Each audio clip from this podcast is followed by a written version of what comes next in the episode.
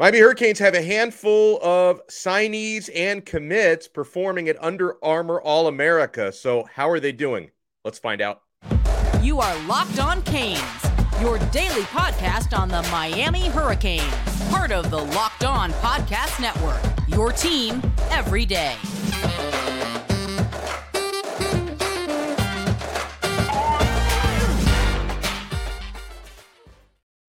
I am Alex Donno, your host. I'm a University of Miami alumnus, longtime South Florida sports radio vet, and contributor to allhurricanes.com. Thank you so much for making Locked On Canes your first listen, or in this case, your second listen. Bonus episode. We're available free wherever you get your podcasts and available free on YouTube. Let's bring on our pal, John Garcia Jr., head of football recruiting at Sports Illustrated. He's been very busy covering Under Armour All America. And John, happy new year to you, Mr. Garcia. How are you? Yeah, happy New Year, Donno. Doing well, doing well. Can't complain. Uh, we we got some unbelievable college football playoff games, and obviously, uh, yeah. we got to see the next wave get after it at, at Under Armour. So, best of both worlds. And guys, keep in mind every time John Garcia joins us, he's brought to you by LinkedIn Jobs. They help you find the qualified candidates you want to talk to faster. So post your job for free at LinkedIn.com slash locked on college. That's LinkedIn.com slash locked on college to post your job for free. Terms and conditions apply. John, in the morning episode, I talked about Rueben Bain, who, to the surprise of no one who listens to or watches the show, He's been performing really well at the Under Armour practices, and he's been turning heads out there. What have you seen from Rueben Bain so far at UA All America? Alex, he's been complete. You know, I think that's really my biggest takeaway. First, from a physical standpoint, way back on the 29th at Media Day, Rueben Bain walks in and he commands your attention from a height and weight perspective. 6'2, about 265 pounds, but he's well filled out. It's a balanced, well proportioned 265. And then on the field, you get more of that balance. The pads finally came on day two, day three, and beyond. And he was able to assert his dominance in multiple ways. But the first, again, foundational way was with that power, that frame that he possesses. So he was able to bull rush against, you know, tackles that are 40 pounds heavier, but the leverage and power he brings and generates is enough to push them off of their spot. And then he can read and react from there. Had a lot of tackles for loss in the team session and one on ones, was able to win the edge more times than not. And then as as the week went on, you saw a little bit more balance from him, uh, able to work some counter moves.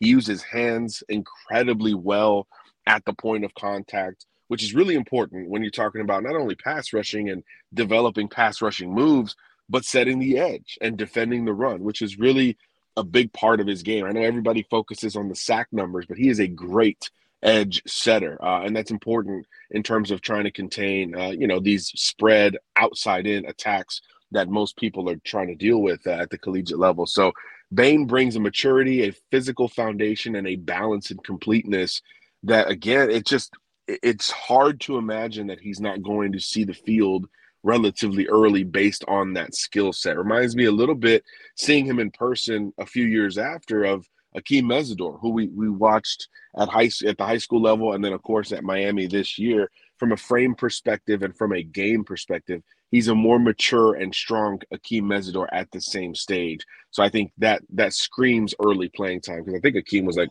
a freshman All American a couple years ago. So yeah, I think that's the kind of impact we'll see from Rueben Bain. Wow, I love that. And I know uh, at Sports Illustrated, you, you guys do you guys do like your whole ranking system just really based more on the actual fundamentals versus all this math that the other services use. And like one of my complaints has been, you know, how 24 7 and on three, and these guys, like, h- how is Bain only a four star? But John, in that world, it's still possible for him to earn a fifth star, correct? If he really turns even more heads here at Under Armour. Yeah, this is kind of last call, right? This is the last full impression. Obviously, from a Friday night's perspective at Miami Central, he's done about everything you could have asked him to do. He's broken sack records, he's won state championships, he's dominated IMG Academy. There's really not much you could have asked for from a varsity perspective, but this perspective provides – more one-to-one competition with power five guys. I mean, he's going against mm-hmm. Lucas Simmons, who's going to Florida State. He's going against Florida Gator commitments. He's going against uh, legitimate power five SEC, ACC type players on every single rep. And he's more than holding his own along the way. Uh, so I, I think, yeah, this is last call. Uh, and it's a different evaluation. It's a different level of competition because every single player you go against is going to go to school for free, which is not always the case, of course, on Friday nights. So we're going to talk uh, more about Miami signees and commits who are out there. Uh, obviously, joining Rupert Bain, uh, Rueben Bain, I should say, is Robert Stafford. He is there. Cormani McClain, who's not signed, he is a Miami commit. He is there, and Francis Mauigoa, Collins, and Acheampong were were invited. Uh, they're they're not participating in the on the field stuff. So we have a lot to get to, and I've got to get John's take because he's been out there. Can he give me some Cormani McClain clues? good or bad? Can he give me some clues? We'll talk about that right after we talk about the awesome folks at LinkedIn Jobs. As small business owners, uh, if you're hiring, uh, if you're a hiring manager, you know that success in 2023 all depends on the team members you surround yourself with. That's why you have to check out LinkedIn Jobs. With LinkedIn Jobs, you can hire qualified candidates more efficiently by matching open roles with people who have those skills, values, and experiences you need to help you achieve your goals. LinkedIn Jobs helps you quickly attract qualified candidates to open jobs with targeting tools. They go beyond resume data by using insights from your job post company and the their 875 million member profiles to put you to put your posts in front of the most qualified candidates. LinkedIn Jobs makes it easy to screen and rate applicants based on your job qualifications, all on one platform, by the way. I've gotten jobs through LinkedIn Jobs before, guys, so I can tell you this works. And it's why small businesses rate LinkedIn Jobs number one in delivering quality hires versus leading competitors. LinkedIn Jobs helps you find the qualified candidates you want to talk to and faster. Post your job for free at linkedin.com slash locked on college. That's linkedin.com slash locked on college to post your job for free. Terms and conditions apply. Thank you so much for making Locked On Canes part of your day. We're available free wherever you get your podcasts and available free on YouTube. We're joined by the director of football recruiting at Sports Illustrated, John Garcia Jr. John, I know you were out there uh, at Media Day um, late last week when Cormani McClain, he was the only guy to decline interviews, but he did, before declining interviews, he did reaffirm his Miami commitment. How did that go down? Well, we were just, you know, talking to him when he walked in. Uh, first of all, asking, "Hey, you know, what's what's the plan for today?" And he was like, "Yeah, you know, I, I definitely do not want to talk fully." Uh, and I said, "Okay, well, are we still labeling you as a Miami commitment here going forward?" You know, that, that's really all I'm curious about. And he goes, yeah. "Oh yeah, for sure." You know, and then he, he did some photos and he posed throwing up the U and, and all of those things. So I think there's certainly some some solace to take away in that regard that that part of of his introduction. And look he's nervous. He doesn't he clearly doesn't want to deal with with a lot of this but that part of it was a very snap instinctual kind of oh yeah that's that's not that's not a part of what i'm trying to figure out in, in, at least in how he presented it to us. I thought that was interesting. Obviously again the moment he doesn't sign on the 21st um, you see Deion Sanders on instagram you hear, you know, what about Alabama? What about all of these other schools that maybe missed on, on a top target? Florida was certainly the favorite at one point.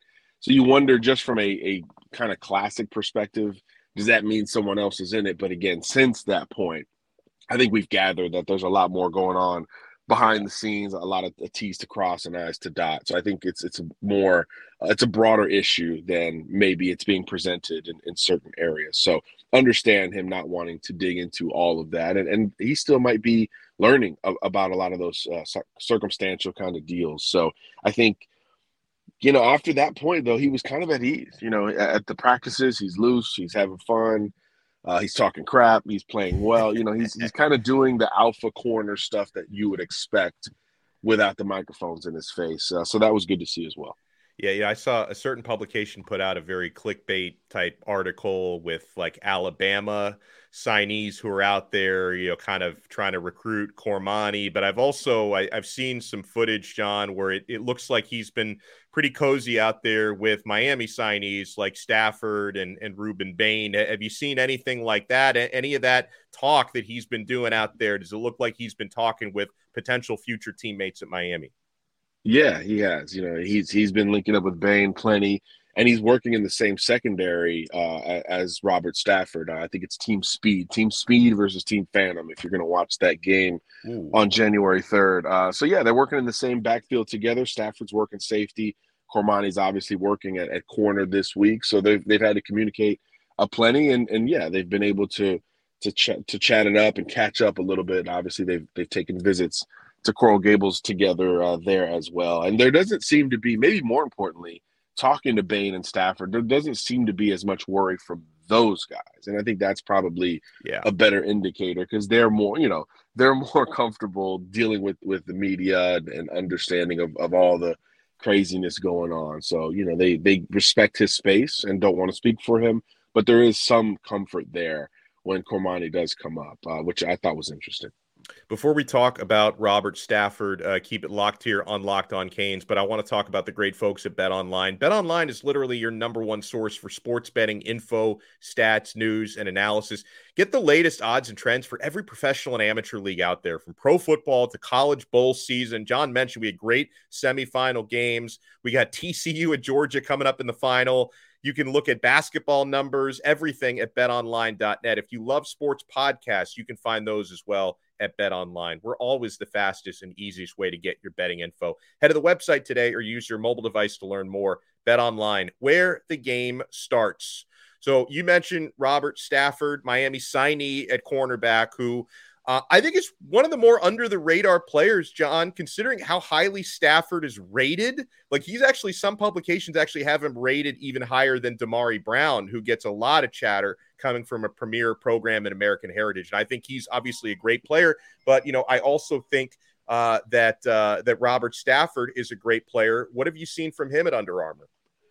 Yeah, he's really solid. You know, this is my first time seeing Stafford in person and you know the back pedal is extremely fluid. You know, he's he's gaining more comfort at safety, even though you know he's going to be a corner at the next level and is most comfortable at corner. He's kind of taken that responsibility and said, "Hey, yeah, I'll, I'll go play safety because there's a lot of great corners on that that roster, of course, being an All American game." So he's really assimilated into that position extremely well.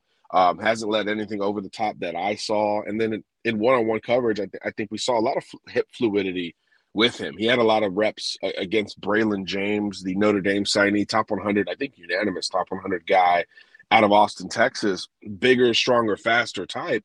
And Stafford locked him up for an entire team session because he was working in the slot. So when he is asked to do more corner like things, Stafford has a lot of comfort there. But, you know, the safety stuff is intriguing. He's a smart player. He, he seems to play within his responsibility very much, you know, taking in that coaching, which is really hard to do on a short week, especially when you're theoretically changing positions. So I think the maturity of, of Stafford has shown itself uh, here this week. Um, physically, you know, I think he's got, you know, some weight to put on, just like we say with Cormani and a lot of these other players. You know, he's a little bit longer and leaner at this stage, but that's going to come with college experience anyway.